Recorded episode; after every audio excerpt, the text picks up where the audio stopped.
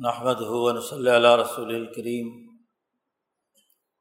بعد فاعوذ باللہ من الشیطان الرجیم بسم اللہ الرحمن الرحیم قال اللہ تبارک و تعالی الف لام میم ذالک الکتاب لا ریب فیہ هدى للمتقین وقال تعالی ثم جعلنا کالا شریعت من العمر فتب احا ولا تب احوا الدین لا يعلمون وقال النبی صلی اللہ علیہ وسلم کانت بن اسرائیل تسوسحم الانبیاء علامہ حلق نبی خلف نبی و لا نبی آبادی سیقون خلفاء فیق سرون وقال النبی صلی اللہ علیہ وسلم، لا تزال طائفة من امتی قائمین علی الحق، لا يزرهم من خالفهم. صدق اللہ مولانا العظیم و صدق رسول النبی الکریم معزز دوستو دین اسلام ایک مکمل نظام فکر و عمل انسانیت کے سامنے رکھتا ہے۔ اس کا آئین، اس کا دستور، اس کا نظام، اس کا قانون، اس کا عملی طریقۂ کار انسانی اجتماعیت سے متعلق بنیادی اثاثی امور واضح کرنا ہے۔ قرآن حکیم یہ تمام چیزیں مستقل طور پر انسانیت کے سامنے واضح کرتا ہے۔ انسانیت کو ایسا راستہ دکھاتا ہے جو رہتی دنیا تک انسانی زندگی کے جملہ اجتماعی اور انفرادی مسائل حل کرنے کے لیے ایک مکمل نظام عنایت کرتا ہے۔ ضرورت اس بات کی ہوتی ہے کہ ہر دور کی انسانیت، ہر قوم دین کے ان بنیادی اثاثی امور کو سمجھے، اس کے طریقۂ کار کو سمجھے اور اس کے مطابق انفرادی اور اجتماعی سطح پر عمل کرے تاکہ وہ دنیا کی ذلت اور رسوائی سے بھی نکلے اور آخرت کے عذاب کی بھی مستحق نہ ہو۔ دین کا کامل اور مکمل شعور حاصل کرنا یہ ایک مسلمان کی سب سے بڑی ذمہ داری ہے۔ خاص طور پر کسی بھی قوم کو جو سیاسی، معاشی اور سماجی طور پر یا اخلاقی حوالے سے چیلنجز درپیش ہوں، ان کے حل کے لیے دین اسلام کے مکمل نظام فکر و عمل کا جائزہ لینا، اس کی روشنی میں اپنے مسائل حل کرنا، یہ ایک مسلمان جماعت کی بنیادی ذمہ داری ہے۔ مسلمان اجتماعیت کا لازمی تقاضا۔ ہے آج سب سے بڑی بدقسمتی یہ ہے کہ ہم گزشتہ کئی سو سالوں سے دین اسلام کی تعلیمات کے تناظر میں اپنے دور کے وہ چیلنجز، وہ مسائل جن کا تعلق ہماری اجتماعیت، ہماری سیاسی طاقت ہماری معاشی قوت اور ہمارے سماجی مسائل سے ہے۔ ہم ان پر غور و فکر کرنے سے عاری ہو چکے ہیں۔ ہماری توجہ اس طرف نہیں ہے۔ ہزار بارہ سو سال مسلمانوں نے، ان کے اہل علم نے، اہل دانش نے، اہل سیاست اور اہل علم و فکر نے قرآن حکیم کی تعلیمات کے اساس پر اپنے اپنے دور کے مسائل حل کرنے کے لیے جد وجہد اور کوشش کی تو وہ کامیاب ٹھہرے۔ لیکن جب سے ہم نے اپنے مسائل کے جائزے کے لیے، انہیں حل کرنے کے لیے دین اسلام کے نظام پر غور و فکر ترک کیا ہے۔ عملی طور پر اسے پس پش ڈال دیا ہے۔ اور اس کے بجائے غلامی کی ذلت قبول کر لی۔ اور غلاموں کے لیے بنائے ہوئے آئین، دستور، نظام اور ان کی تعلیمات کو اپنا متمع نظر بنا لیا۔ تو اس کا لازمی نتیجہ سوائے فکری انتشار۔ سیاسی عدم استحکام اور معاشی بدحالی کی صورت میں ہم پر مسلط اس غضب الہی میں آج ہم مبتلا ہیں کہ جس میں قومیں اپنی غلطیوں کے ارتکاب کی سزا بھگتتی ہیں۔ اپنے اجتماعی جرائم پر اللہ کی طرف سے غضب کا شکار ہوتی ہیں۔ کہ علم تو رکھیں، لیکن علم کو اپنے دور پر اپلائی نہ کریں۔ اپنے دور کے مسائل کے حل کرنے کے لیے استعمال میں نہ لایا جائے۔ اور استعمال میں نہ لانے کی وجہ صرف ذاتی گروہی اور طبقاتی مفادات ہوتے ہیں۔ علم بہت ہے، شعور بہت ہے، جانتے ہیں، لیکن مانتے نہیں۔ ہیں اس لیے کہ ان تعلیمات پر عمل کرنے کے نتیجے میں ہمارے کچھ عارضی اور دنیاوی مفادات، جن کا تعلق سیاسی اتھارٹی یا معاشی مفادات سے ہے، اس کے اسیر بن کر رہ جاتے قرآن حکیم نے یہودیوں کے لیے ایک جملہ استعمال فرمایا ہے فباؤ بغضب اعلیٰ غضب۔ کہ وہ غضب در غضب میں مبتلا ہو گئے۔ امام انقلاب مولانا عبید اللہ سندھی اس کی تشریح میں بیان فرماتے ہیں کہ جب بھی کوئی قوم اپنے طے شدہ آئین، دستور اور شریعت کے اصولوں اور ضابطوں کی روشنی میں اپنے دور کے مسائل کے حل کے لیے کردار ادا نہیں کرتی ہے۔ رجت پسندی کا شکار ہو جاتی ہے۔ فرسودگی کا شکار ہو جاتی ہے۔ تو وہ قوت فکر و عمل سے محروم ہو کر ذلت کی رسوائی میں مبتلا ہو جاتی ہے۔ اور یہودیوں کا معاملہ یہ ہے کہ ایک آئین اور دستور ہونے کے باوجود الکتاب طورات ہونے کے باوجود آئین موجود ہے، دستور موجود ہے۔ اس کے باوجود اس کے عملی اطلاق میں کوتاہی اور ذاتی مفادات کو اس کے راستے کی آڑ بنانے کے لیے انہوں نے تسلسل کے ساتھ جو امبیا کا انکار کیا، ان کی تعلیمات کو پس پوچھ ڈالا۔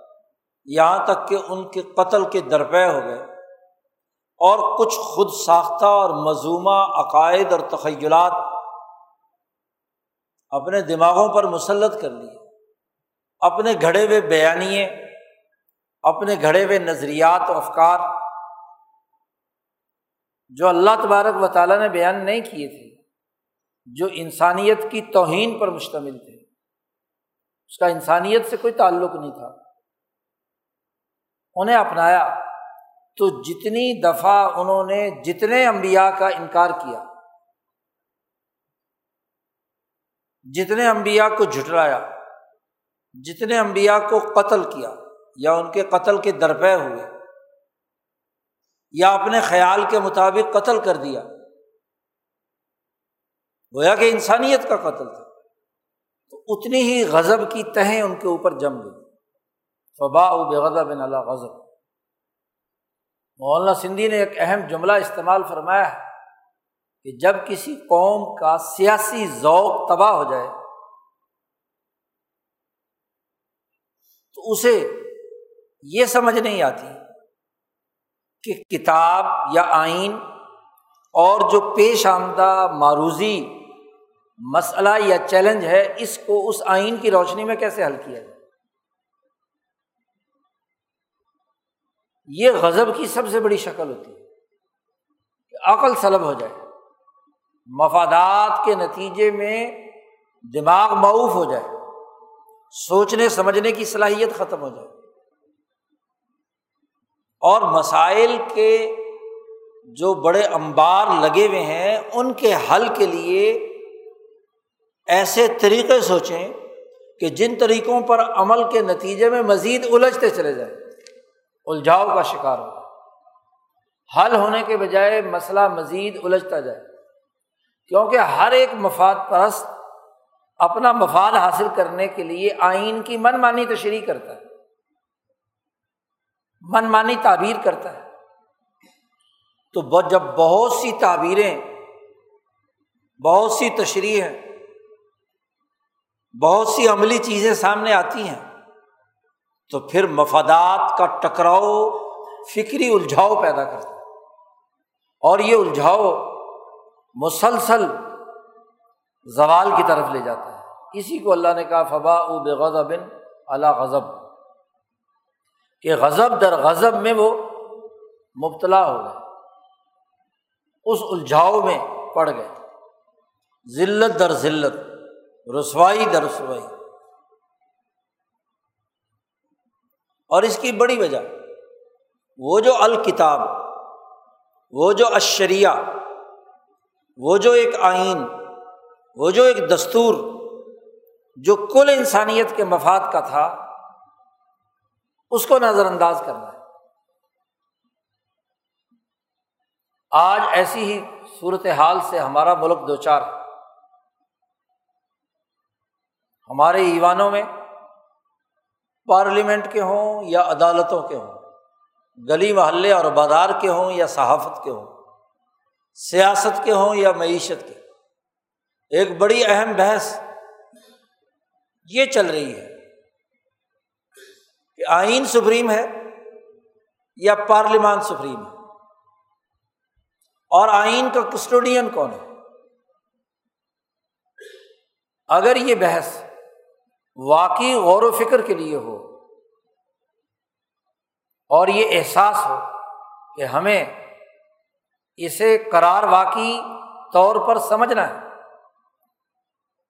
تو دین اسلام سے بہتر نظام، اس کا فکر، اس کی تعلیمات، کوئی اور دنیا کا آئین، دستور اور کتاب نہیں سمجھا سکتی قرآن حکیم ہی وہ واحد کتاب ہے۔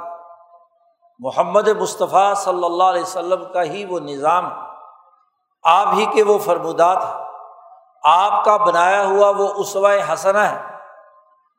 جو دراصل اس طرح کے مسائل پر غور و فکر کے جو حقیقی دروازے ہیں وہ کھولتا بھی ہے اور مسئلے کا حل بھی پیش کرتا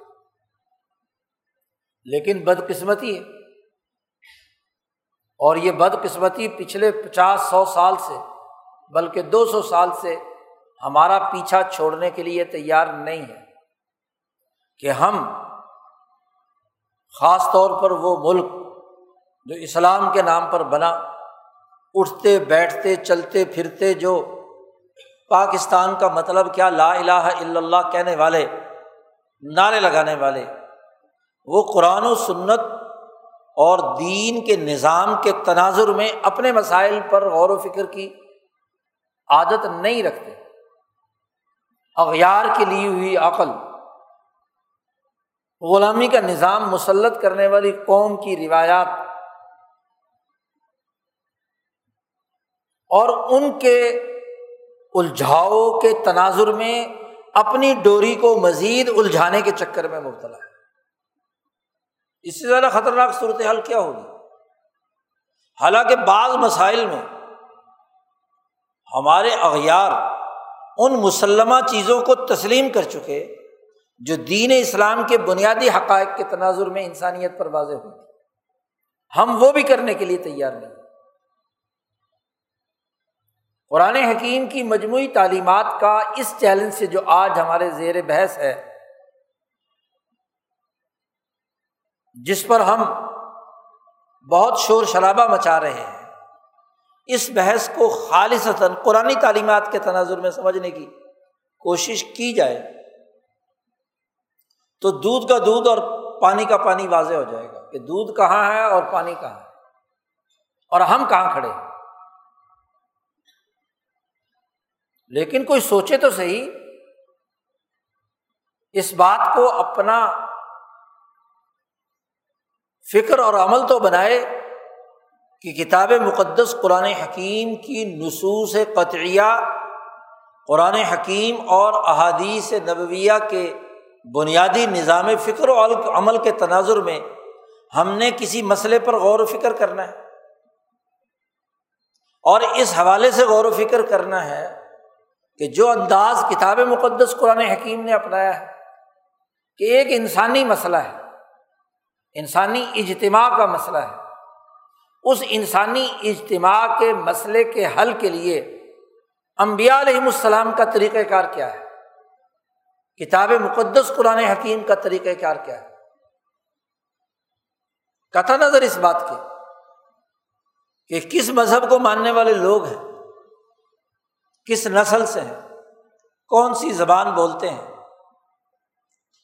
آئین اور قانون انسانوں کے لیے ہوتا ہے۔ انسان قانون اور آئین کے لیے نہیں ہوتا۔ آئین اور قانون انسانی معاشرے کے حل کے لیے کیا طریقۂ کار وضع کرتے ہیں؟ سب سے پہلے تو یہ سمجھنا ہے کہ خود آئین کیا ہے، دستور کیا ہے، الکتاب کیا ہے اشریا کیا ہے۔ آئین ان اصولوں اور اقدار کا مجموعہ ہوتا ہے، جس کی اساس پر کوئی ریاست، کوئی مملکت، کوئی قوم اپنا عملی نظام استوار کرتی ہے۔ آئین کے بننے کا عمل کوئی وقتی نہیں ہوتا، یہ انسانیت کے مجموعی مطالعے سے۔ انسانوں کے سامنے آنے والے مسائل کے مجموعی مطالعے سے انسانوں کے اخلاق و اقدار اور روایات کو سامنے رکھ کر ایک دستور اور آئین تشکیل دیا جاتا ہے۔ ایک زمانے میں انسان ان کی اجتماعیت، کسی بات پر غور و فکر کر کے عقلی بنیادوں پر جس حل کی طرف جاتی ہے، جس روایت کی طرف جاتی ہے، تو وہ ایک بہت معمولی سی سطح ہے۔ اور اگر ایک مطالعہ وہ ہو جو اقوام عالم کا ہو، کل انسانیت کا ہو، اس کا ڈیٹا جمع کیا جائے۔ اس کی روشنی میں بنیادی اقدار و اخلاق متعین کیے جائیں، آئینی اصول وضع کیے جائیں۔ تو اتنا ہی وہ آئین جامع کمپریہنسو اور انسانی، جملہ انسانی مسائل کے حل کے لیے کردار ادا کرنے والا ہو جتنی نچلی سطح کی مشاورت ہوگی، محدود معاشرے کے مسائل پر غور و فکر کے تناظر میں اصول وضع کیے جائیں گے۔ اتنے ہی ادھورے اور ناقص یا زیادہ سے زیادہ اس قوم کے حوالے سے ہو۔ اس کے مسائل حل کرے اور جتنا آفاقی عمل ہوگا، اتنا ہی وہ آئین عالمگیری ہو۔ اتنا ہی بنیادی طور پر انسانیت کے لیے، انسانی مسائل کے حل کرنے کے لیے جامع دستور العمل ہو۔ کتاب مقدس قرآن حکیم اور امبیا کی تعلیمات اس حقیقت کی نشاندہی کرتی ہے کہ انسانی تاریخ میں انسانوں نے اپنی اس دنیا پر جو بستیاں بسائیں، علاقے بسائے اور غور و فکر کر کے اپنے ارتفاقات دریافت کیے معاشی سیاسی مسائل حل کرنے کے لیے۔ سنت مسلمت عندہ جماہیر امام شاہ ولی اللہ فرماتے ہیں کہ ہر قوم کے جمہور کے تسلیم کردہ طور طریقے، اقدار اور روایات وجود میں آئیں۔ اور ابتدائی دور میں بہت سادہ حالت میں آدم علیہ السلام سے لے کر ادریس علیہ السلام تھا ادریس علیہ السلام سے لے کر نو علیہ السلام تھا اور پھر نو علیہ السلام سے لے کر ابراہیم علیہ السلام یہ روایات کا یعنی آئینی اقدار اور سوسائٹی کی سماجی، سیاسی، معاشی روایات کا، اخلاقیات کا ایک ارتقائی عمل آگے بڑھتا ہے۔ اور یہ ڈیٹا امام شاہ ولی اللہ فرماتے ہیں، ذات باری تعالیٰ نے جو کائنات کا عالمگیر نظام، جس ملاکوتی نظام پر ایمان ایک مسلمان کی ذمہ داری ہے، کہ وہ صرف سورج یا فلکیاتی نظام کے تناظر میں اپنے مسائل حل نہ کرے، صرف ارضیاتی اور طبیعتی تقاضوں کے تناظر میں اپنا آئین اور دستور نہ بنائے۔ بلکہ ارضیاتی اور طبیعتی خواص بھی سامنے رکھے، فلکیاتی تاثیرات بھی سامنے رکھے۔ اور ان دونوں کے اوپر جو بالائی نظام مالا اعلیٰ کا اور فرشتوں کا ہے، اسے بھی سامنے رکھے۔ کیونکہ اس کی توانائی کے بغیر یہ دونوں نظام نہیں چل سکتے۔ جس پر بڑی تفصیلی گفتگو ہم رمضان المبارک کے چاروں جمعوں میں بیان کر چکے ہیں کہ ملکوتی نظام کیا ہے۔ مسلمان اور غیر مسلم میں بنیادی فرق کیا ہے؟ مسلمان وہ ہے جو اپنا نظام ملا اعلیٰ کے فرشتوں کے اس نظام کے تحت وجود میں لاتا ہے، جو ذات باری تعالیٰ نے اس پوری کائنات کا سسٹم چلانے کے لیے وضع کیا۔ اس لیے وہ ایمان لاتا ہے آمن تو بلّہ و ملا ہی وہ کتبی ہی و رسول ہی کہ اللہ پر ایمان لایا، اس کے فرشتوں کے نظام پر ایمان لایا، اور فرشتوں کے اجماع میں، ان کے اجتماع میں جن امور پر اجماع ہو گیا، اس اجماع کا نام کتاب ہے۔ وہ ابراہیم علیہ السلام پر پہلے صحف ابراہیم کی صورت میں نازل ہوئی۔ وہ بھوسا علیہ السلام پر تورات کی صورت میں نازل ہوا، وہ آئین۔ وہ آئین داود علیہ السلام پر زبور کی صورت میں نازل ہوا۔ عیسیٰ علیہ السلام پر انجیل کی صورت میں۔ اور محمد مصطفیٰ صلی اللہ علیہ وسلم پر کتاب مقدس قرآن حکیم کی صورت۔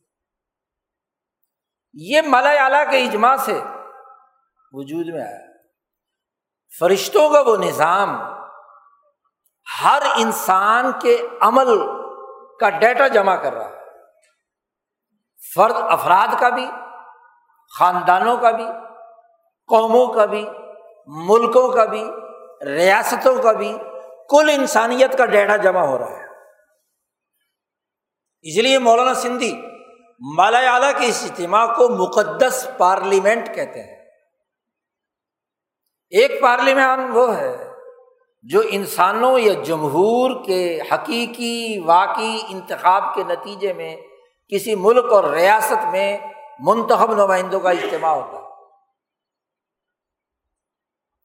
اجتماع اوقلا القومی و مبرزی شاہ ولی اللہ صاحب نے یہ جملہ استعمال فرمایا کہ ان عقل مند اور منتخب لوگوں کا اجتماع یہ تو ایک ریاست کا ہے۔ کہ پارلیمان، ایک قوم کی پارلیمان، ایک محدود دائرے کی، یا زیادہ سے زیادہ اقوام عالم پر مشتمل کوئی یو این ہے، اقوام متحدہ کی، جنرل اسمبلی۔ ہے ایک پارلیمان وہ ہے جو کائنات کا نظام بناتے ہی اللہ تبارک و تعالیٰ نے جسے وجود بخشا ہے۔ جس میں مقربین بارگاہ الہی فرشتے اور دنیا میں انسانوں کے لیے کردار ادا کرنے والے اول العظم پیغمبر۔ آج تک تو آدم سے لے کر حضور اقدس صلی اللہ علیہ وسلم تک کو لاکھوں انبیاء اس پارلیمنٹ کے ممبر ہیں۔ تو اس پارلیمان میں جس میں دنیا کی تمام طاقتوں اور قوتوں کے نمائندے موجود ہیں۔ اس نے ہی جماعت سے جو آئین بنایا، اسے الکتاب کہتا ہے قرآن نے کہا، ذالک الکتاب، لا رہی بفی اس میں کوئی شک کی بات نہیں۔ ہے اسی آئین کو قرآن نے شریعت بھی کہا۔ وہ شریعت جو اس آئین کی روشنی میں عملی نظام کے بنیادی اثاثی امور واضح کرتی ہے ملت ابراہیمیہ حنیفیہ، جو اس ملاکوتی نظام کے تحت دنیا میں اپنا کردار ادا کر رہی ہے۔ تو شریعت، الکتاب، یہی وہ آئین اور دستور ہے کہ جس میں آدم علیہ السلام کے زمانے کے اجتماعی مشاورت سے بنائے ہوئے اخلاق، اقدار، افکار سے لے کر ادریس علیہ السلام کے زمانے میں جو علوم شامل ہوئے، فلکیاتی، نو علیہ السلام کے زمانے میں جو ارضیاتی قوانین داخل ہوئے، ابراہیم علیہ السلام کے زمانے میں ملاکوت کے جو اصول اس کے اندر داخل ہوئے۔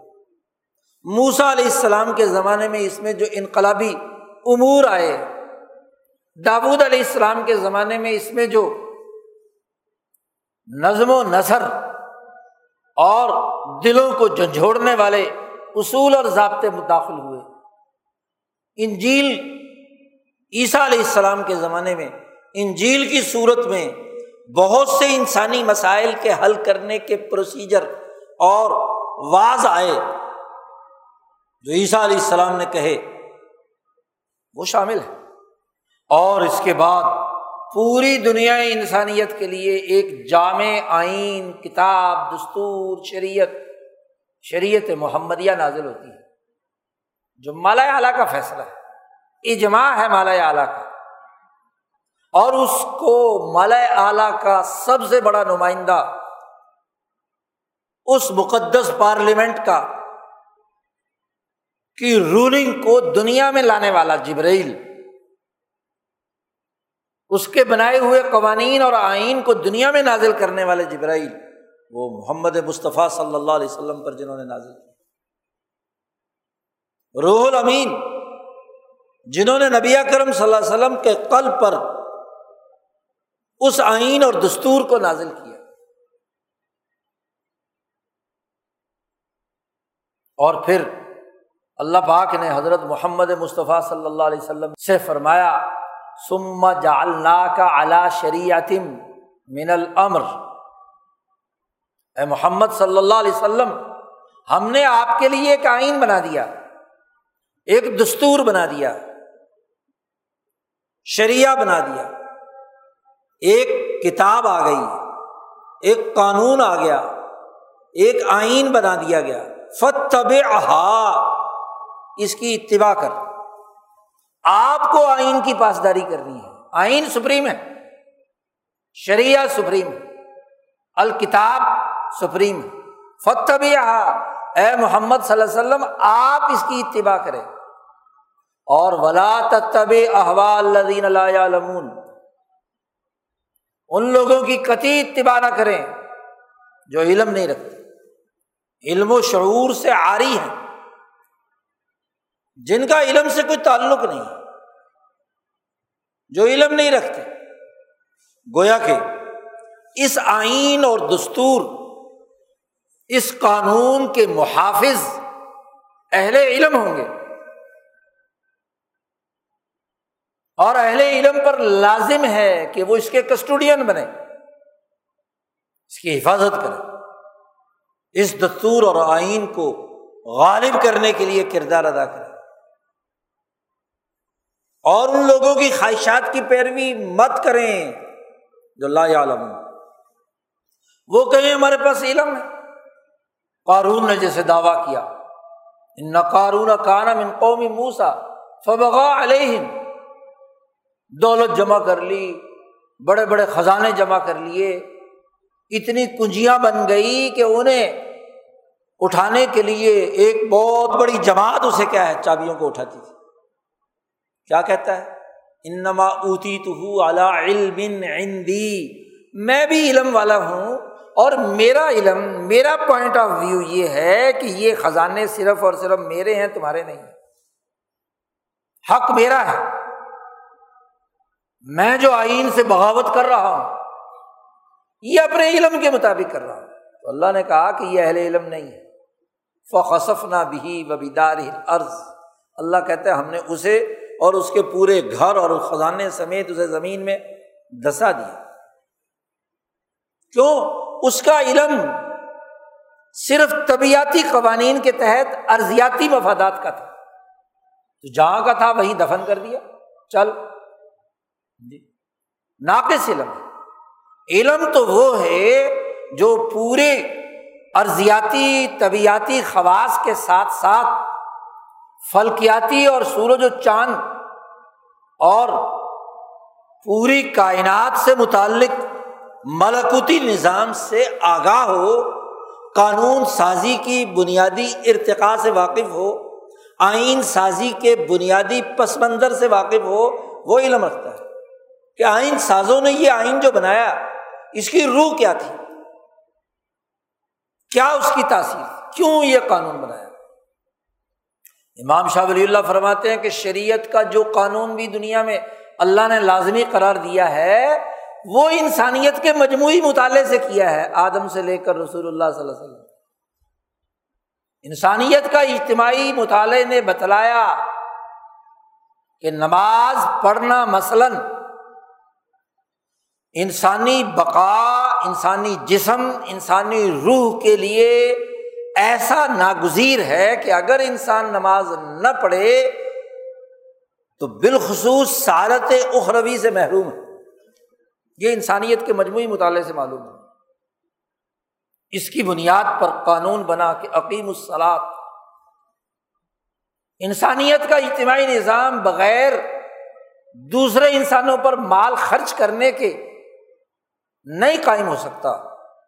یہ تمام پارلیمان جتنی بھی ہیں، تمام مشاورتیں جو آدم کے بیٹوں سے شروع ہوئی اور محمد مصطفیٰ صلی اللہ علیہ وسلم کے زمانے میں دار الدوا تک پہنچی اور صحابہ کی مشاورت تک آئی، ان تمام نے اجتماعی طور پر یہ قدر متعین کی، یہ ویلیو انسانی سماج کی متعین کی اس پر کنوینشن ہو گیا کہ انسانوں کے لیے مال، اجتماعی مفاد کے لیے خرچ کرنا اور زکوٰۃ کی صورت میں دینا یہ لازمی اور ضروری تو آئین نے طے کر دیا، آت الزکات ہر دور کی قوم کے پارلیمان نے، اس کے اوقلا نے، اس کے حکمہ نے مشاہدہ کیا۔ کہ زنا ایک ایسا برا عمل ہے جو اجتماع کی توہین ہے، کہ بغیر کسی ایگریمنٹ کے، بغیر کسی معاہدہ عمرانی کے مرد اور عورت تعلق قائم کریں، یہ اجتماعی انسانی کی توہین ہے۔ دونوں خاندانوں کی توہین ہے، جنہوں نے انہیں پال پوس کر بڑا کیا ہے۔ تو آئین اور دستور نے طے کر دیا کہ زنا حرام ہے۔ انہوں نے مجموعی مطالعہ کیا۔ تمام اوقلا حکمہ اور تمام پارلیمانی ممبران نے ہر دور کی، ہر قوم کے کہ انسانیت کے لیے معاہدہ نکاح کے ذریعے سے جو تعلق پیدا ہوتا ہے وہ حلال اور جائز ہے اور اس سے پیدا ہونے والی نسل کو عزت ملنی چاہیے۔ وہ سوسائٹی کا مفید فرد ہوگا۔ سوسائٹی کا اچھا شہری ہوگا۔ اس کی تعلیم و تربیت سوسائٹی کی ذمہ داری ہوگی۔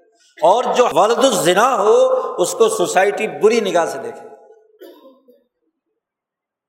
یہ اصول اور ضابطہ انسانیوں کے اجتماعی مطالعے کے نتیجے میں واضح ہوا۔ کم تولنا، کم ناپنا، جھوٹ بولنا، ظلم کرنا نا انصافی کرنا، وغیرہ وغیرہ وغیرہ وغیرہ۔ انسانیت کے اجتماعی ضمیر کی آواز ہے۔ اور یہ آواز ریکارڈ ہوتی رہی ہے مالا اعلیٰ میں۔ اس کے نتیجے میں سب سے پہلے اللہ نے ابراہیم پر نازل ہونے والے صحیفوں میں یہ دس اصول متعین کیے انسانیت کے۔ جو آج بھی دنیا کے تمام آئین اور دساتیر کا حصہ ہیں کہ کسی انسان کو ناحق قتل نہیں کیا جا سکتا۔ کسی کی عزت سے نہیں کھیلا جا سکتا۔ کم تولا اور ناپا نہیں جا سکتا۔ کسی مظلوم کا مال لوٹا نہیں جا سکتا۔ زنا نہیں کیا جا سکتا۔ وغیرہ وغیرہ۔ یہ وہ بنیادی اقدار اور روایات ہیں جو تمام انسانی معاشروں کے اجتماعی پارلیمان کے فیصلے ہیں۔ اس کو الکتاب کی صورت میں، اللہ نے ایک جامع کتاب کی صورت میں سب سے پہلے موسا علیہ السلام پر نازل کیا۔ اللہ نے اسے الکتاب کہا ہے۔ اور اس کتاب کے ماننے والوں کو اہل الکتاب کہا ہے۔ آئین والے، دستور والے۔ اور پھر یہ بھی انسانی ارتقا سے معلوم ہوا کہ وہ انسانی معاشرے جو آئین کے پابند ہوتے ہیں، اہل الکتاب ہوتے ہیں۔ وہی انسانی معاشرے ترقی یافتہ اور جو کسی آئین کے پابند نہ ہو، کسی دستور کے پابند نہ ہو، کسی سسٹم کے پابند نہ ہو، تو جنگل کا معاشرہ ہے۔ وہ تو قانون سے ماورہ ہے۔ وہ آئین سے ماورہ ہے۔ اور آئین اور دستور اور کتاب وہ ہے جس کی پابندی ہر ایک کو کرنی ہے، حتیٰ کہ امبیا کو بھی کرنی ہے۔ امام الانبیاء حضرت محمد مصطفیٰ صلی اللہ علیہ وسلم کو اس عید میں کہا گیا فتب آپ نے اس کی اتباع کرنی ہے، آپ اس کی خلاف ورزی نہیں کر سکتے۔ جب اس کتاب میں آیا، آئین بن گیا کہ سارق و سارقہ تو فختہ ہوا عیدیا ہما جزام بیما کا سبا نکالم من اللہ۔ تو محمد مصطفیٰ صلی اللہ علیہ وسلم کی عدالت میں مقدمہ آتا ہے اور ایک فاطمہ نامی عورت چوری کرتی ہے اور اس کی سفارش حضور کا محبوب بچہ اسامہ ابن زید سفارش کرنے کے لیے آگے آتا ہے۔ محمد مصطفیٰ صلی اللہ علیہ وسلم نے کہا، خبردار، تم نے سفارش کی ہے۔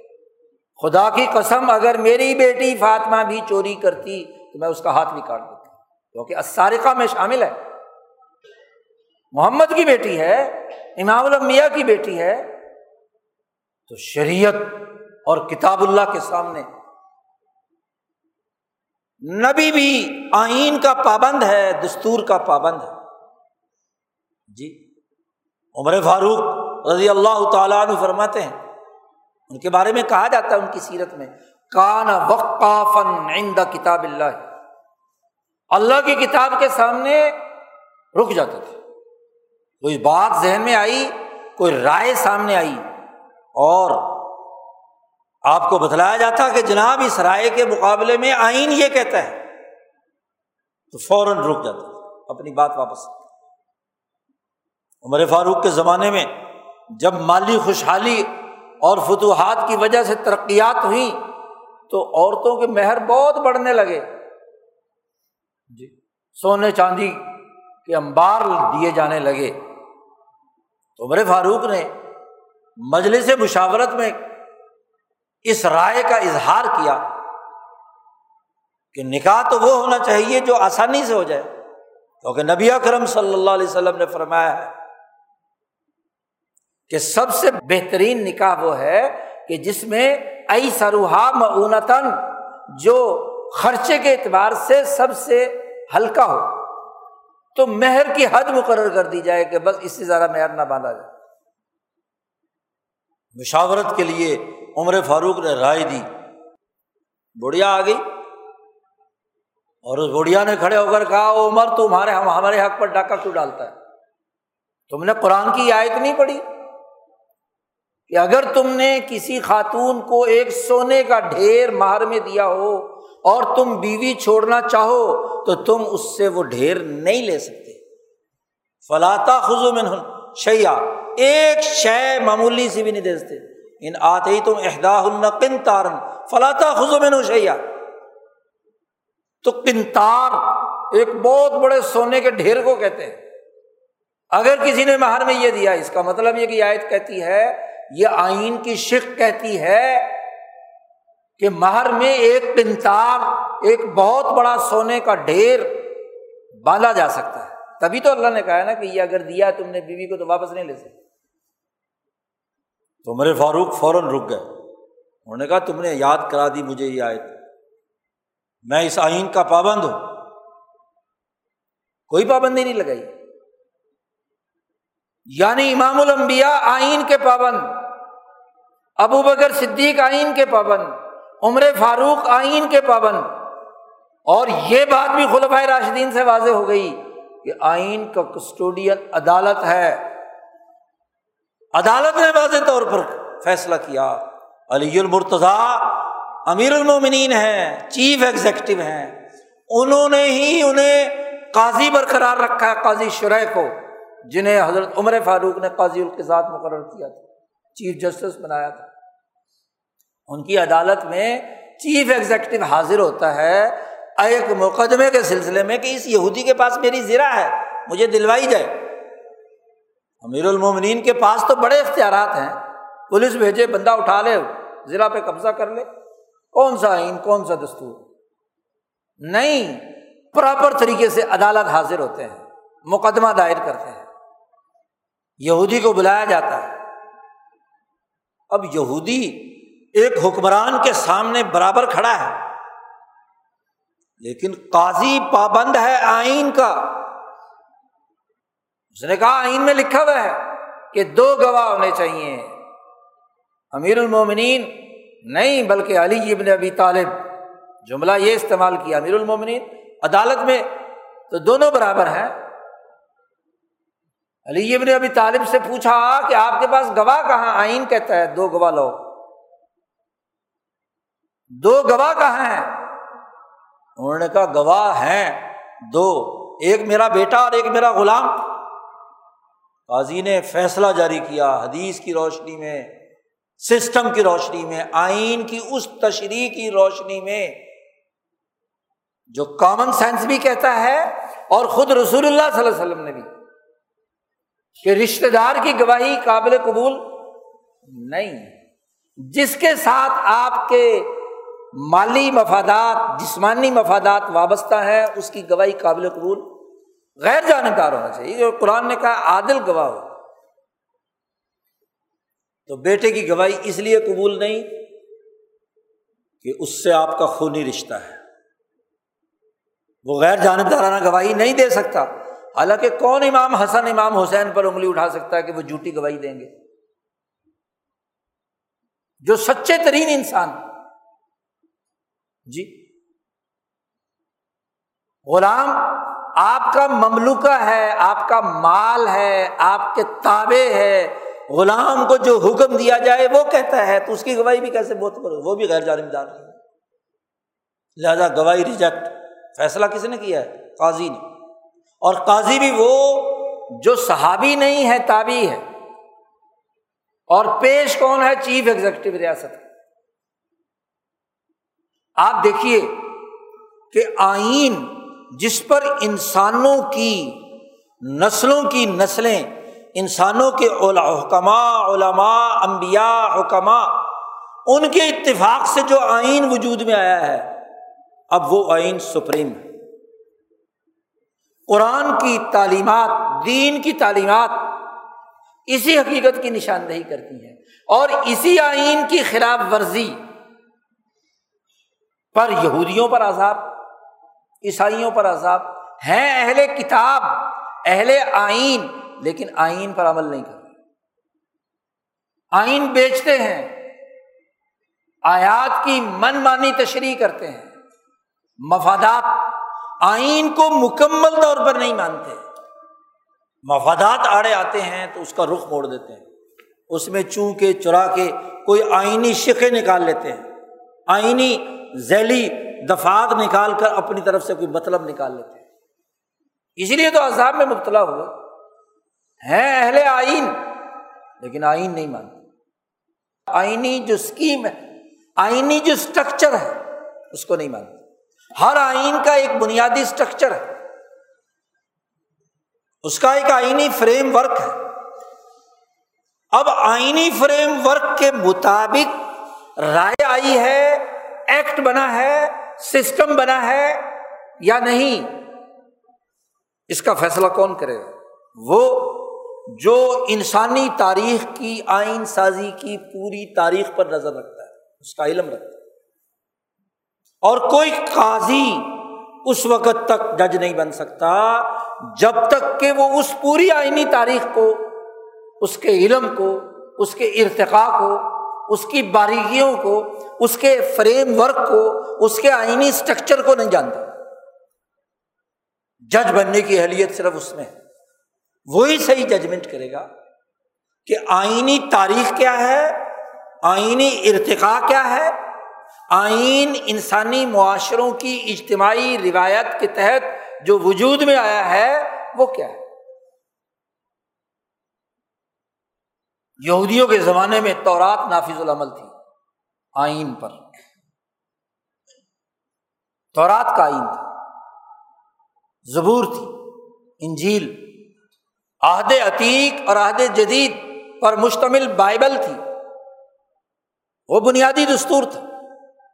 اور اس مادی چار پانچ سو سالہ یورپ کی نشت ثانیہ سے پہلے یورپ میں وہی بائبل ہو کر آنا اس کا آئین ہے اس کا دستور۔ اور محمد مصطفیٰ صلی اللہ علیہ وسلم کے انقلاب سے لے کر مسلمانوں کے غلبے کے ہزار سالہ دور میں،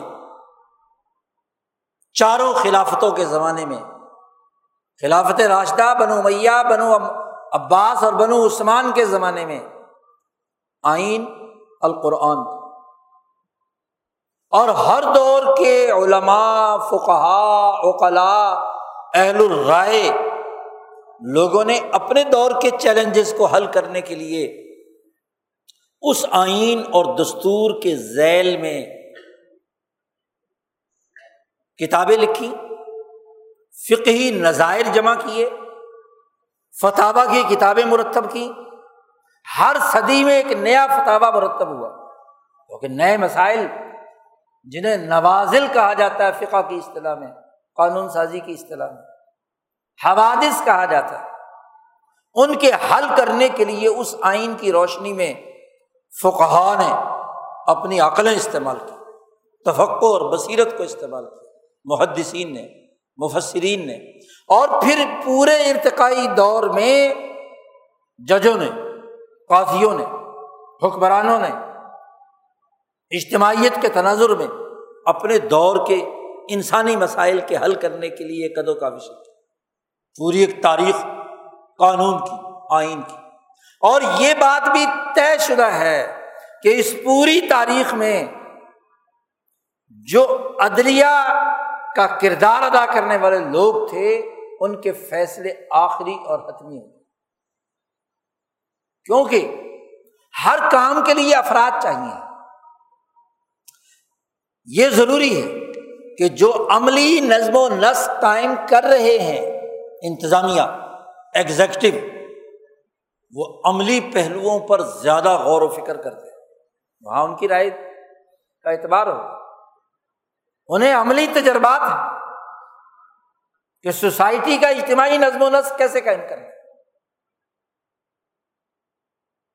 اسی طرح وہ لوگ جو اس آئین کی روشنی میں بائیلاز بناتے ہیں، قوانین بناتے ہیں۔ آئین اور دستور کی بنیادی روح کو سامنے رکھتے ہوئے اس کی ذیلی اور ضمنی قوانین ترتیب دیتے ہیں مقننہ۔ فقہ محدثین، علماء، خاص طور پر امام اعظم، امام ابو حنیفہ کی چالیس رکنی اہل علم کی وہ مجلس جس نے فقہ حنفی مرتب کی، قانون کی ذیلی شکیں متعین کی ہارون رشید کو ضرورت پیش آئی۔ ایک معاشی سسٹم ٹیکس کو اکٹھا کرنے کے قوانین، تو امام اعظم کی مجلس میں باقاعدہ ریفرنس دائر کیا کہ اس آئین کتاب کی روشنی میں نبی کرم صلی اللہ علیہ وسلم کے فیصلوں کی روشنی میں ذرا مجھے سسٹم بنا کر دیں کہ ٹیکس کلیکشن کیسے کی جائے، اس کا طریقۂ کار کیا ہے؟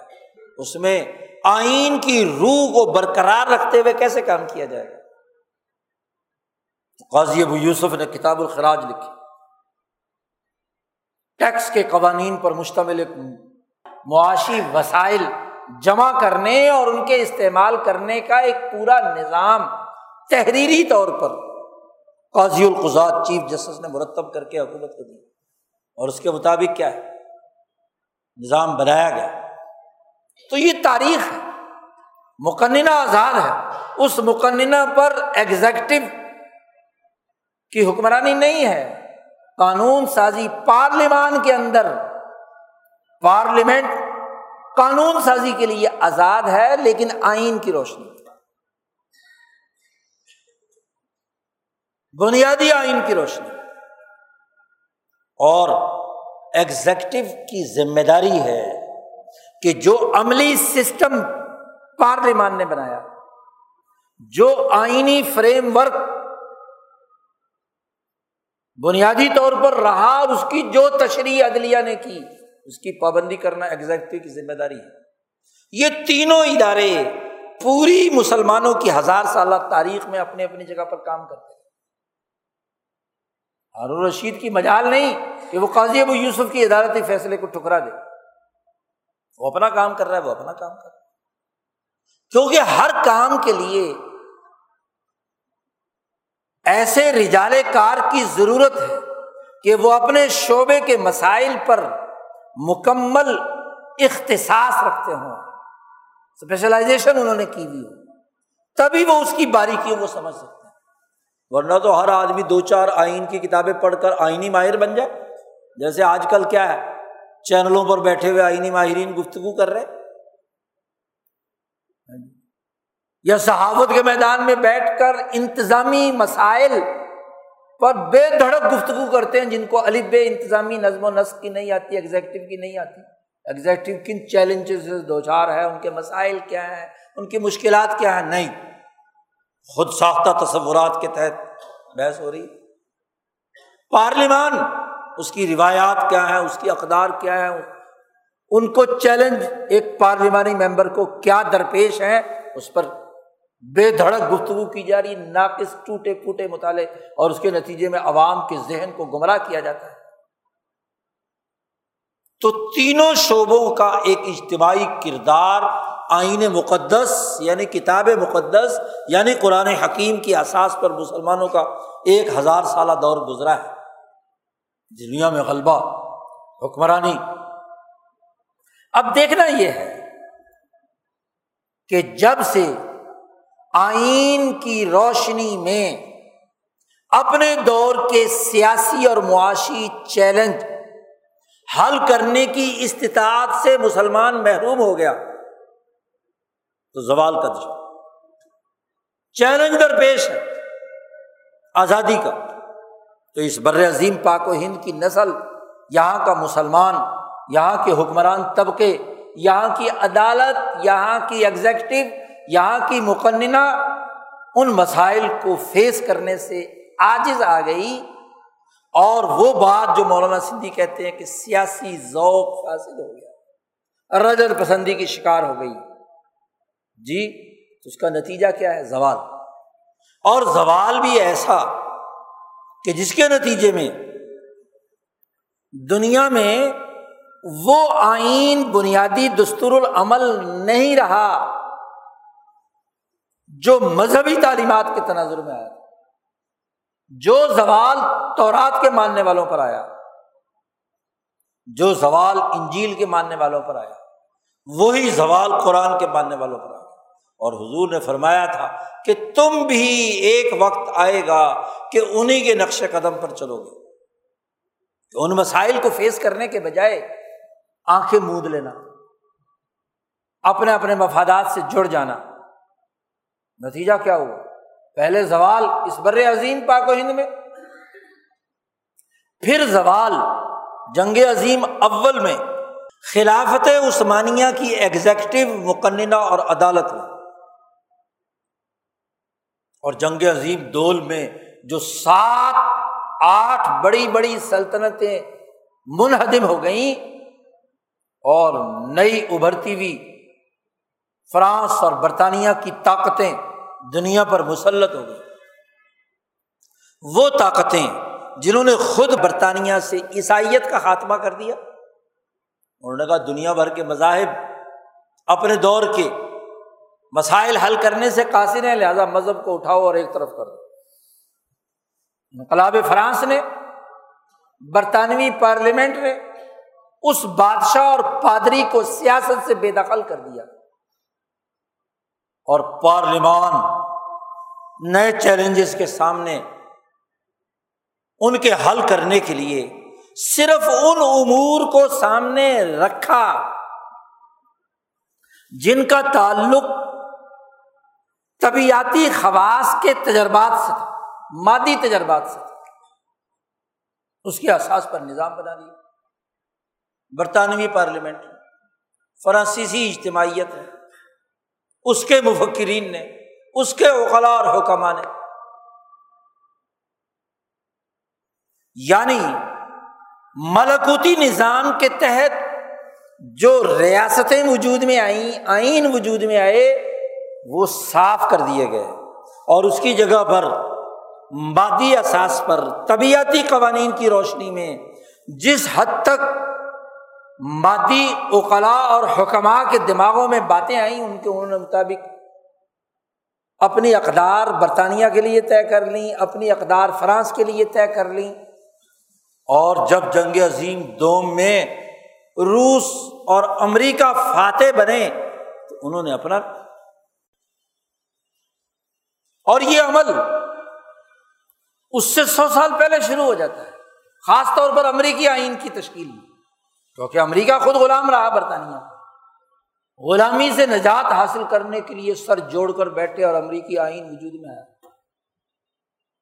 دستور وجود میں آیا۔ اور صرف ان امور کی بنیاد پر آیا جن کا تعلق صرف مادی دنیا کے مفادات اور غلبے سے تھا۔ یعنی جو چیلنج امریکہ کی دھرتی پر وہاں کے اوقلا کو تھا، انہوں نے صرف اسے سامنے رکھ کر اس کے مطابق انسانی مسائل کا نظام بنانے کے لیے آئین اور دستور تشکیل کیا، نہ کہ آدم سے لے کر اب تک انسانی ارتقاء کے جو بنیادی اثاثی اصول امبیا کی تعلیمات کے تناظر میں آئے تھے، انہیں سامنے رکھا انیس سو بائیس کے بعد سو سال ہو چکا قومی ریاستیں وجود میں آئیں قومی ریاستیں بننے لگی۔ انہوں نے اپنے آئین بنائے، دستور بنائے، آئین تحریری نافذ کیے۔ برطانیہ کے پاس تو جو کچھ تاریخ تھی، اس کے مطابق بغیر تحریری اقدار اور روایات کو بس جو تجربات اور مشاہدات سے سامنے ہیں۔ لیکن باقی دنیا میں جتنے بھی ممالک وجود میں آئے اور خاص طور پر امریکہ کے تسلط کے بعد، جنگ عظیم دوم کے بعد، جہاں جہاں سرمایہ داری نظام مسلط ہوا، وہاں وہاں کے اجتماعی قومی ریاستوں نے تحریری آئین اپنے لیے وضع کیا۔ گویا کہ اس متفقہ قانون کو تمام دنیا نے آج تک تسلیم کیا ہوا ہے کہ ملکوں اور قوموں کے اجتماعی نظام کو چلانے کے لیے ایک الکتاب کی ضرورت ہے، ایک آئین کی ضرورت ہے۔ لیکن آئین ہونا کس بنیاد پر اختلاف کس احساس پر ہے؟ کیا آئین صرف مادی اور ارضیاتی خصوصیات اور ان روایات و اقدار کی بنیاد پر آئین کے اصول وضع کیے جائیں صرف فلکیاتی اور علم نجوم کے احساس پر آئینی فریم ورک بنایا جائے یا ان دونوں کے ساتھ ساتھ ان امور کو بھی سامنے رکھا جائے جو ڈیٹا ملکوت کے اندر آدم سے لے کر نبی کرم صلی اللہ علیہ وسلم تک آخری نبی تک یا اب تک محفوظ ہوتا چلا آ رہا ہے اس ڈیٹا کو سامنے رکھ کر اس کے اصولوں کی روشنی میں اپنا آئین استوار کیا جائے۔ یہ اختلاف پچھلے سو سال سے چل رہا اب ہمارے مسلم معاشرے جو زوال سے دو چار ہیں، جو اس تحریری آئین کو بھی، جو کتاب مقدس قرآن حکیم ہے، اس کو بھی اپنی سوسائٹی پر اپلائی کرنے کی عقل سے محروم ہو چکے ہیں۔ وہ بےچارے کٹے ہوئے درخت کی طرح پڑے ہوئے ہیں۔ یا تو دنیا کہیں گے کہ جی آئین جو یہ بنائے گئے ہیں، یہ سرے سے غلط ہے آئین ہونا ہی نہیں چاہیے۔ یہ آئین تو مادی ہے یہ آئین تو ایسے ہیں، ویسے ہیں، فلانا ہے جی۔ یعنی آئین کے بغیر زمین ہونی چاہیے۔ عمارت اسلامی ہونی چاہیے۔ جس میں کوئی آئین اور دستور نہ ہو، عامر مطلق جو ایگزیکٹو ہو، وہی سارے کام کرے یا چند ایگزیکٹو مل کر ایک فیصلہ کر لیں، بس۔ عمارت کا مطلب آمریت ہے۔ کسی آئین کی پابندی کی ضرورت نہیں یا بےچارے اس دوسری انتہا پر۔ یا اس انتہا پر ہیں۔ کہ دیکھو یورپ نے ترقی کی ہے آئین کی بالادستی سے۔ تو ہمیں آئین بنانا چاہیے اور آئین بھی وہ جو ان قومی ریاستوں نے پچھلے سو سال میں بنائی ہیں، ان کی روایات اور اقدار کو سامنے رکھ کر ہمیں آئین بنانا چاہیے اور اس آئینوں کے سامنے ہم بالکل سرنڈر ہو جائیں۔ یہ تجزیہ نہیں کیا جاتا کہ آئین کے بغیر تو دنیا کا کوئی نظام نہیں چلتا۔ امبیا کو بھی آئین کا پابند بنایا گیا ہے۔ جی فرد کی آمریت نہیں ہو سکتی۔ ایگزیکٹو کی آمریت نہیں ہو سکتی۔ ایگزیکٹو بھی پابند ہوگی آئین کی۔ عدلیہ بھی پابند ہوگی آئین کی۔ مقننہ بھی پابند ہوگی آئین کی۔ یہ مسلمہ اصول صحیح ہے۔ نقطۂ اختلاف یہ ہے کہ کیا وہ آئینی اقدار آج کی پارلیمان کی عقل کی بنیاد پر ہوگی یا آج کی دستور ساز اسمبلی نے جو دستور آئین بنایا ہے، ان کی صرف عقل کی بنیاد پر ہوگی؟ یا وہ انسانی اقدار و روایات جو آدم سے لے کر آج تک انسانیت کے ارتقاء کی صورت میں مالا میں محفوظ ہیں، اس کی روشنی میں آئین اور دستور بنے گا۔ ملکوتی نظام کا فہم اور شعور رکھنے والے، اس پر ایمان رکھنے والے یو منون بالغیب رکھنے والے مسلمان، اس بات کو تسلیم نہیں کر سکتے کہ صرف مادی دائرے کے اندر بنائے ہوئے آئین کو، دستور کو تسلیم کر لیا جائے۔ کیونکہ بہت محدود ہے۔ تحریری آئین دنیا میں سب سے پہلے امریکہ نے مسلط کیا اگر آپ امریکی آئین کو دیکھیں تو دنیا کا مختصر ترین آئین ہے۔ دنیا کا سب سے بڑا تفصیلی آئین انڈیا کا ہندوستان کا۔ سب سے بڑا آئین جس میں تمام امور تفصیل کے ساتھ بنیادی طور پر آئینی فریم ورک میں داخل کر دیے گئے۔ اور دنیا کا سب سے چھوٹا آئین امریکہ کا۔ تو سب سے پہلے تحریری آئین نافذ کرنے والا امریکہ۔ ذرا امریکی آئین کا مطالعہ کریں۔ کیا وہ انسانی سوسائٹی کے تمام اور جملہ مسائل کا احاطہ کرتا ہے؟ نہیں۔ آج بڑے فخر سے مثلاً عورتوں کے حقوق کی بات کی جاتی ہے۔ کیا اس آئین میں عورتوں کے حقوق کی بات ہے؟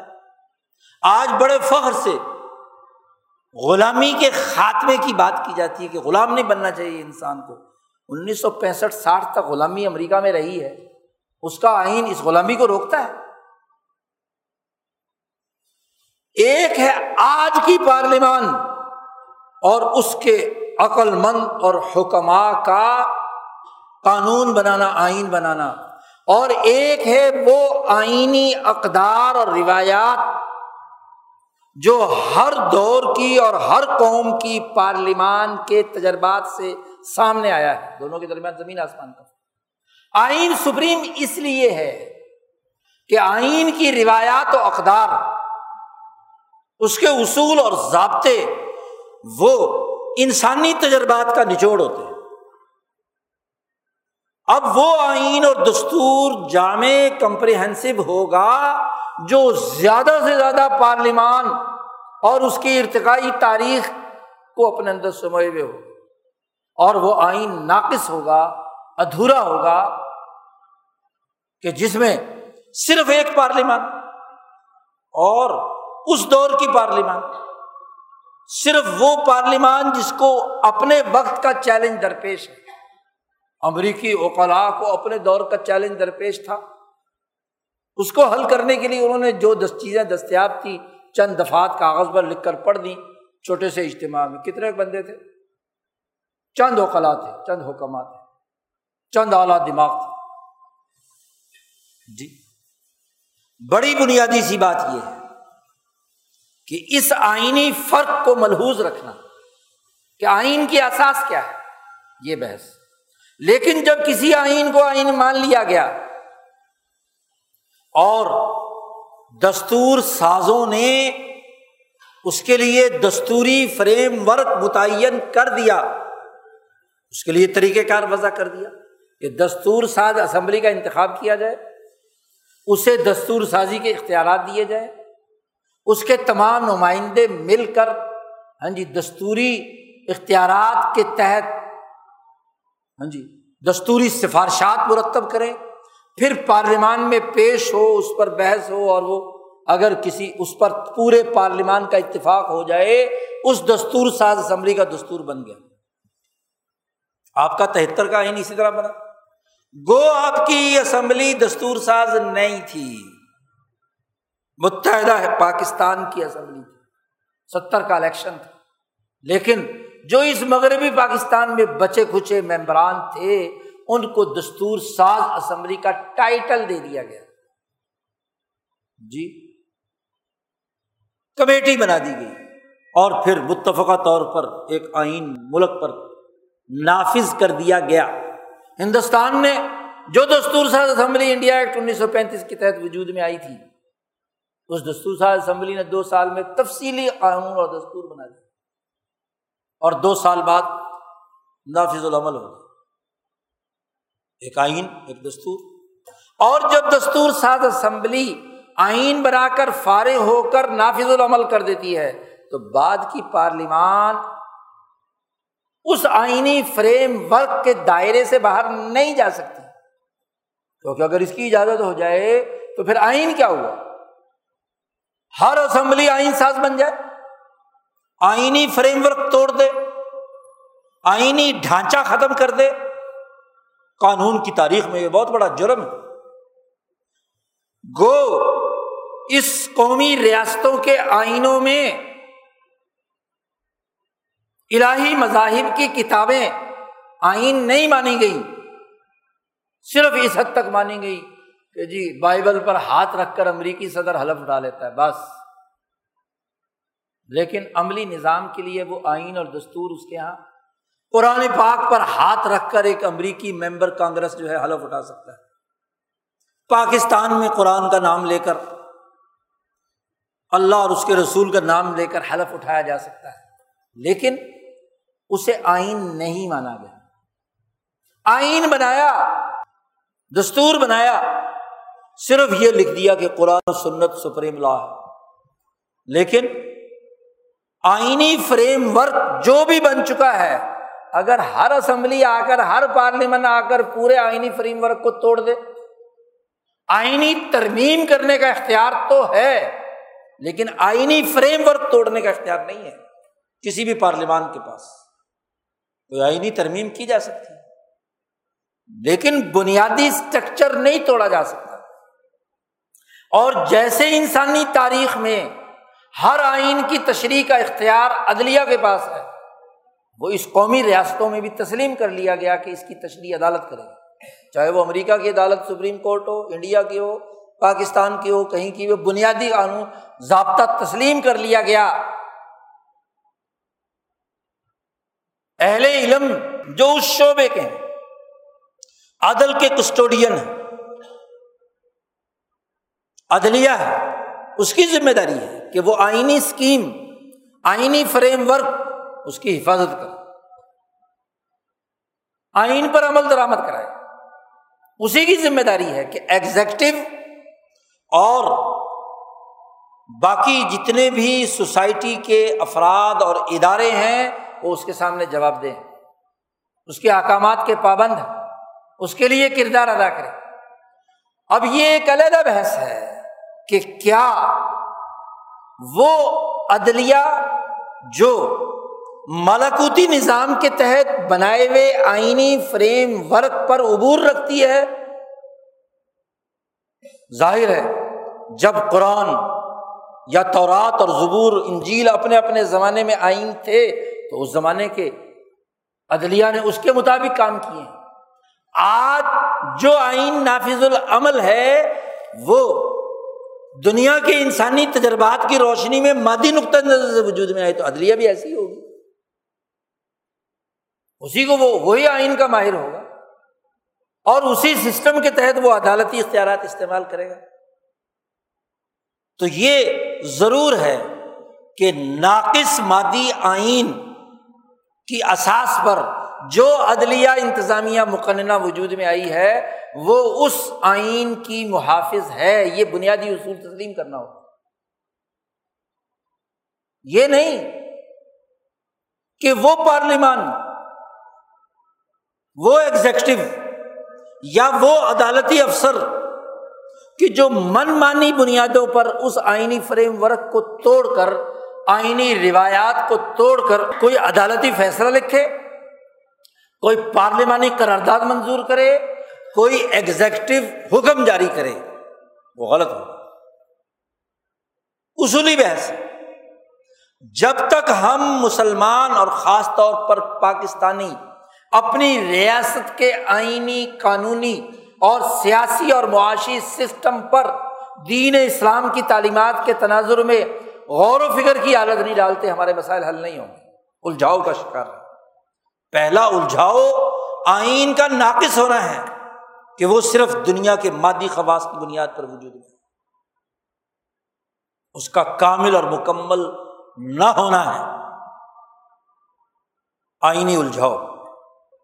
مقننہ کا الجھاؤ کہ وہ حقیقی منتخب نمائندے ہیں یا احبا اللہ دین وہ لوگ جو اللہ دینا جو خواہشات کے پیچھے چلنے والے ہیں، وہ لوگ جو ظلم کرنے والے ہیں، منتخب نہیں ہیں، مسلط کیے گئے ہیں، اگر اس کا ایک پارلیمانی ممبر اور سابق صدر وہ کہتا ہے کہ جی ہم تو پارلیمان میں وہ تقریر کریں گے جو اس کا ہمیں حکم ملے گا۔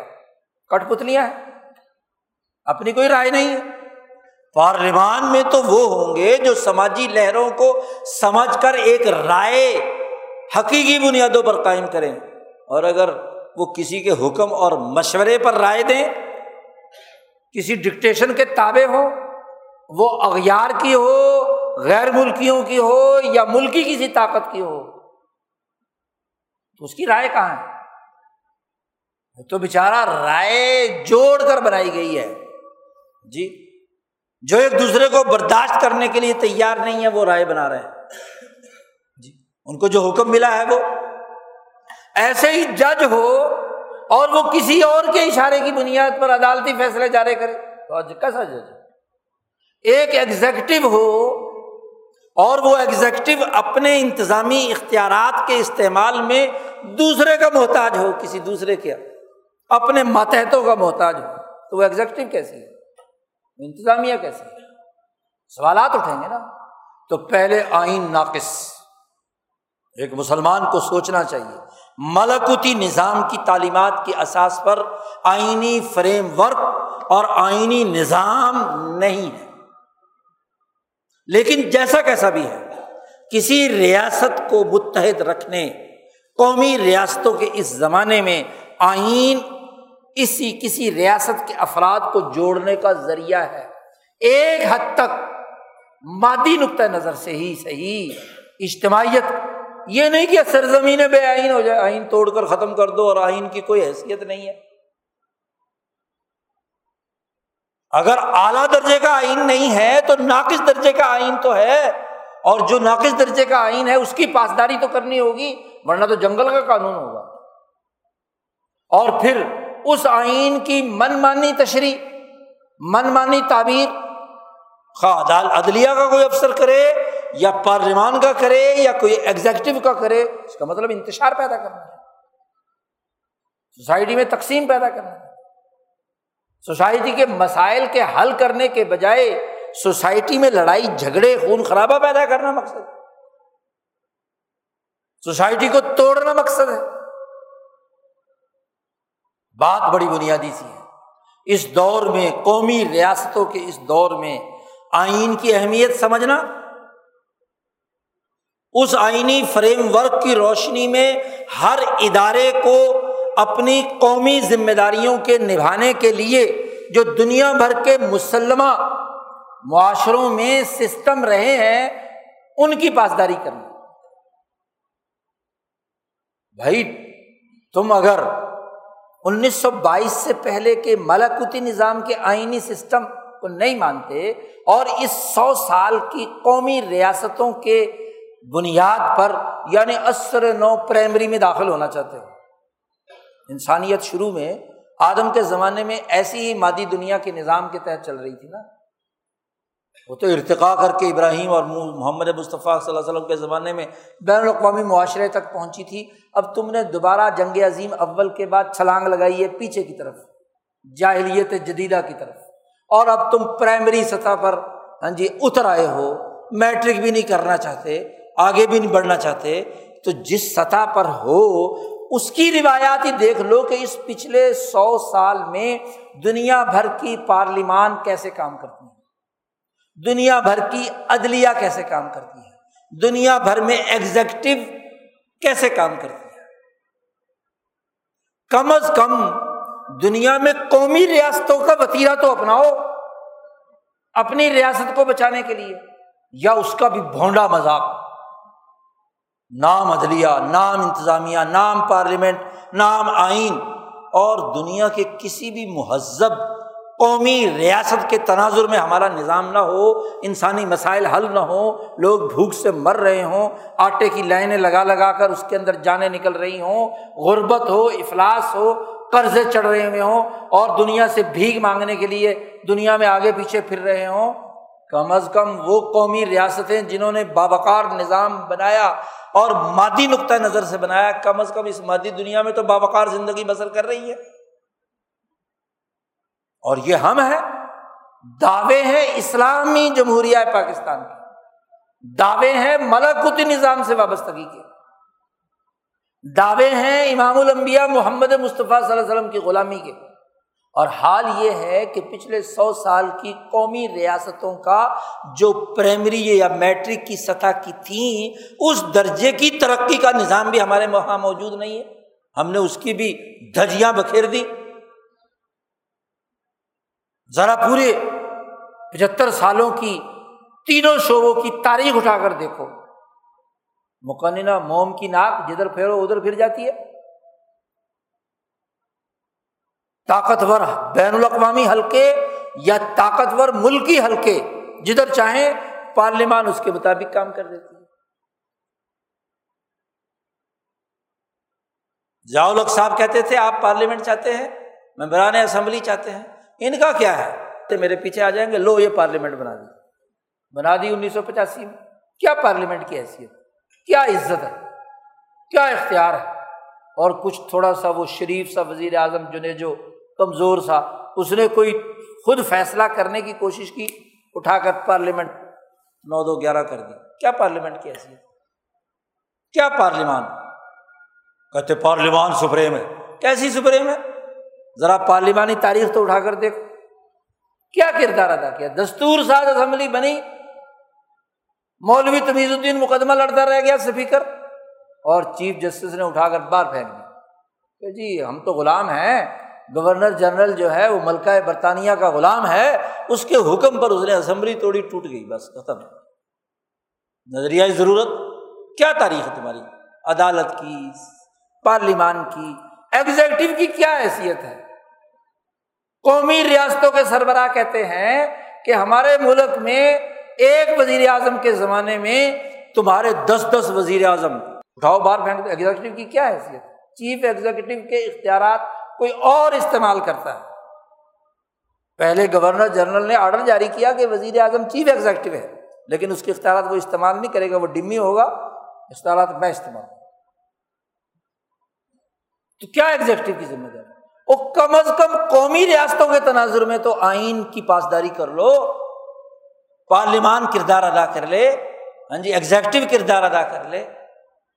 اس کا مطلب یہ کہ ہم بین الاقوامی ارتفاق یعنی خلافت کے نظام سے، اسلام کے نظام سے لڑکتے لڑکتے لڑکتے جاہلیت جدیدہ کی نچلی سطح پر پہنچ گئے کہ ہمیں ایک خاندان اور ایک ہاں جی قبیلہ یا ایک چھوٹے سے ملک قومی ریاست کے بنانے کی صلاحیت سے بھی محروم ہو گئے۔